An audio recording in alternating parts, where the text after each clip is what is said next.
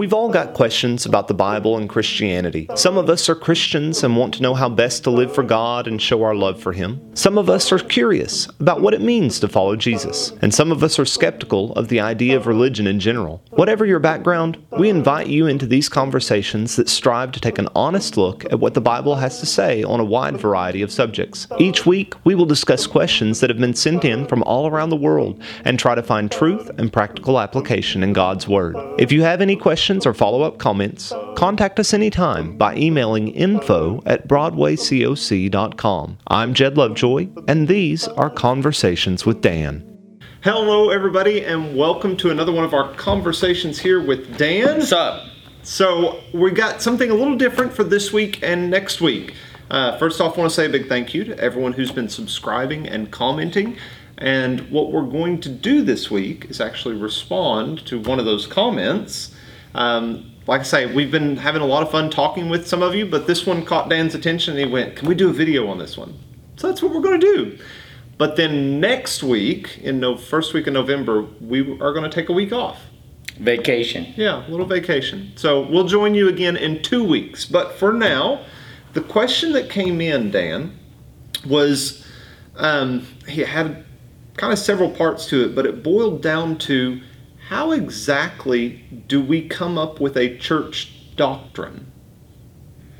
Okay, well, first of all, um, I wouldn't put it as a church doctrine because okay. the doctrine does not originate with the church. Fair enough. It's a, a biblical doctrine, I think, is what you're asking. Yeah. So let let's talk about yeah, let's talk about what we understand by a doctrine. A doctrine is a general teaching of Scripture that is is clearly a directive for the conduct of people uh, in the present. You might say that. Okay. And um, there have been doctrines throughout history um, that that have been taught by God's Word.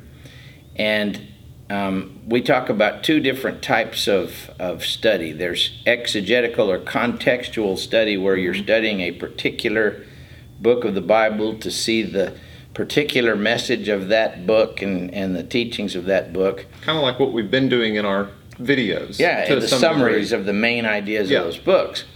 But um, there are also pervasive teachings that go throughout the Scriptures that um, are so um, obvious. They're they're sort of uh, teachings that have always and will always direct us. Now let's okay. see if we can give yeah. an example or two or three.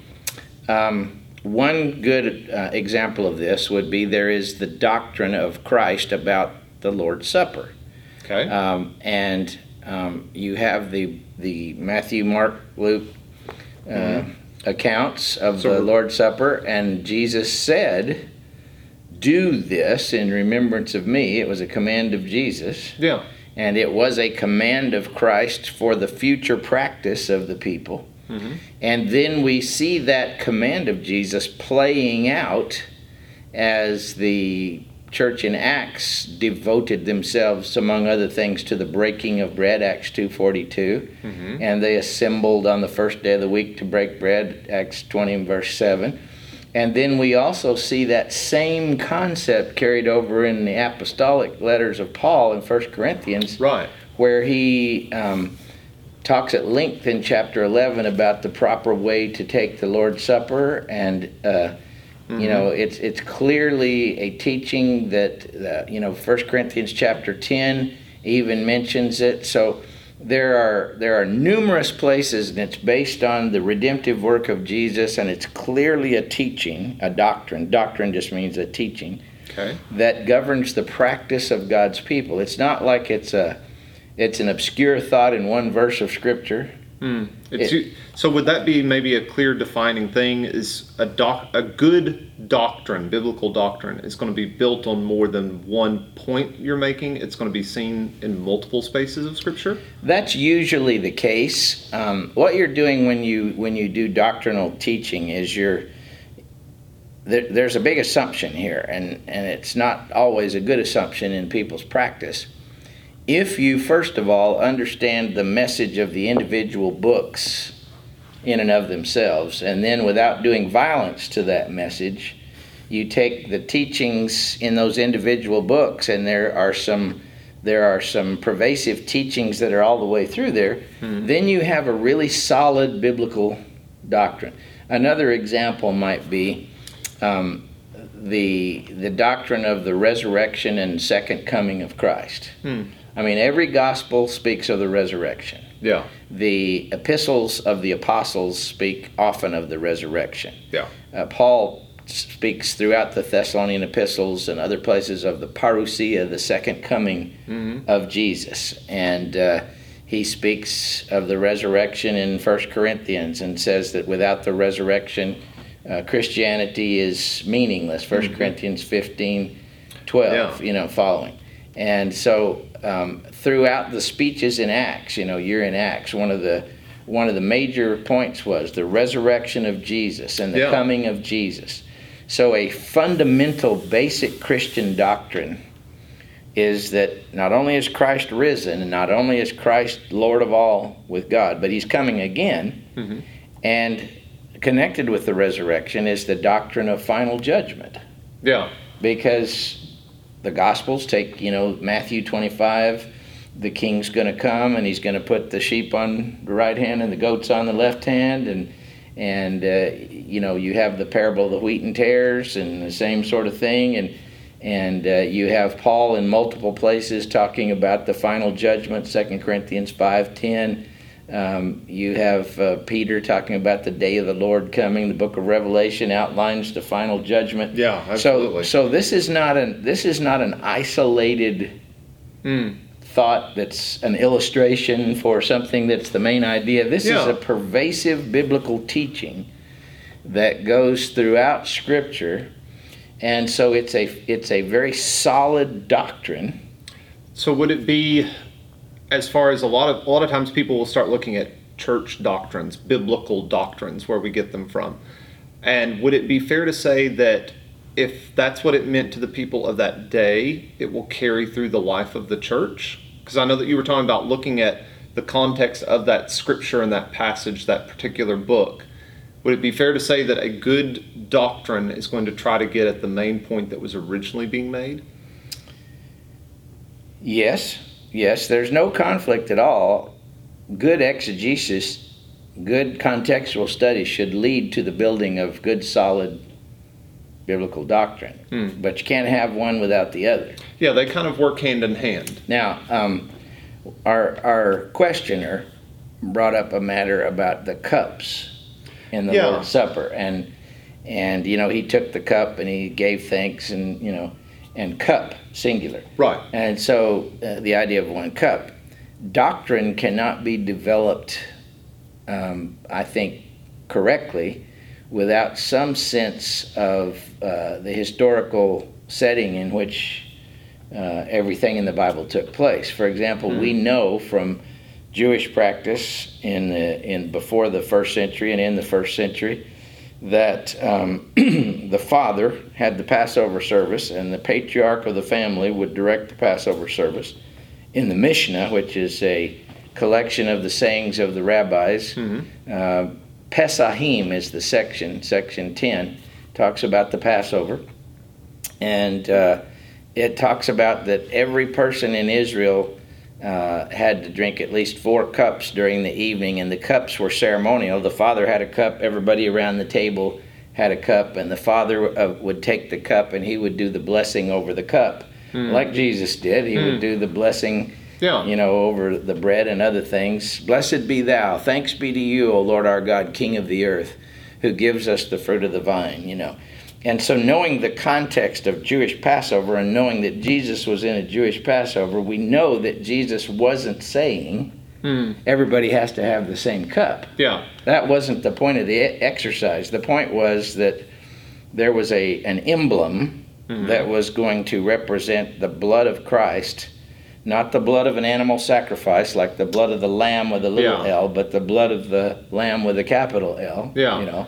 Now, when he when he started did it with his disciples, did he Like, can it be pulled from the text one way or the other that he literally passed his cup around? No. Because no. I think that's how a lot of people imagine it. No, everybody Jesus... had to have their cup, and he was acting as the patriarch would act in the mm. family around the table and okay. directing the Passover service. So then maybe going a little bit deeper, whether, you know, whether they believe that he had the cup and passed it, or they see from the historical context that they might have all had it, does the point Jesus is making matter whether you decide to do it with one cup? No, the, the biblical doctrine is that Jesus instituted a symbol, the fruit of the vine, not the container, but the fruit of the vine. Mm.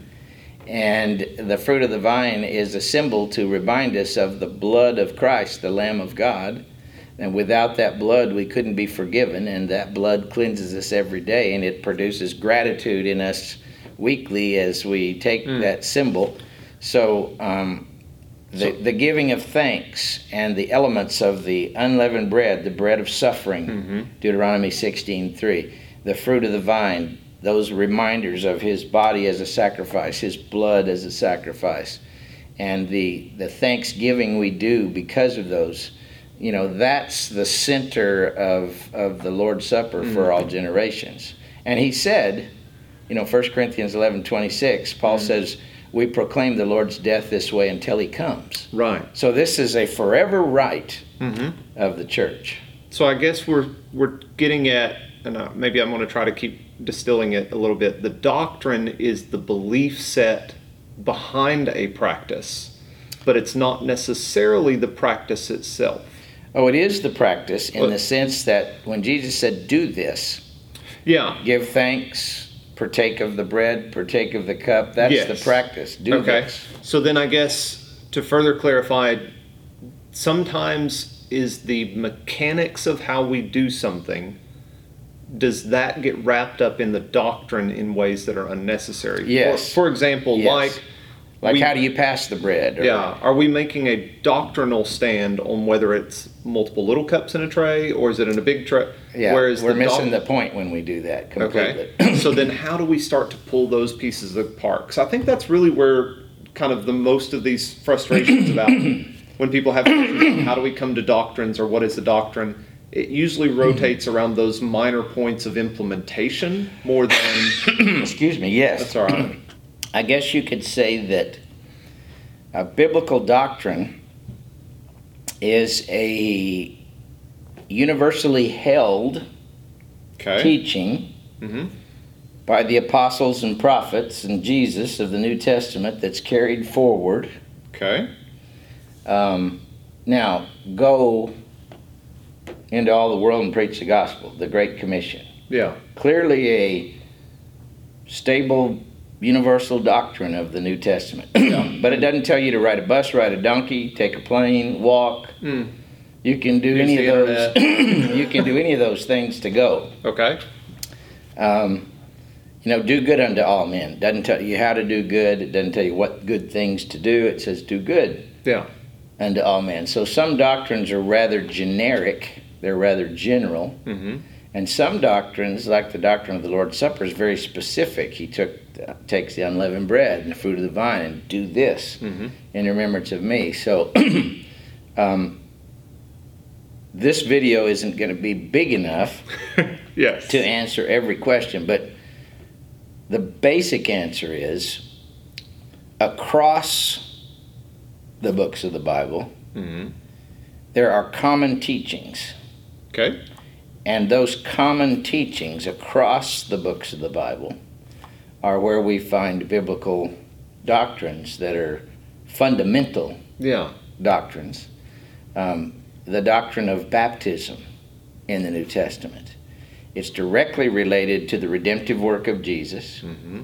It's repeated over and over again in all kinds of different contexts yeah. in the book of Acts as a way to contact Uh, or, or to initiate a relationship with Jesus for the forgiveness of sins. It's talked about by Paul, all through his epistles, by Peter. Mm-hmm. You know, it's it's a universally taught doctrine that's connected to the redemptive work of Christ. Yeah. And so there's, you know, it's it's so pervasive, it's really a wonder why there's any mm. discussion about it. But the problem yeah. is, some people think that the church, and you, you said church doctrine, and I want to make this real clear distinction. Yeah. Some people think that the church has the right to change biblical doctrine.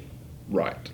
And the church with a capital C changed a lot of biblical doctrine. They had no right to do so. Mm. See, so our our plea to people is, let's go back to the Bible and just settle ourselves on those those plain biblical doctrines.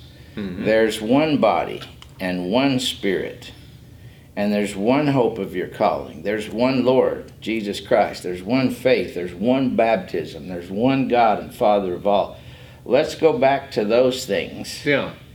And uh, those other pervasive doctrines, and let's settle there without thinking that we have the right to change those things. Yeah.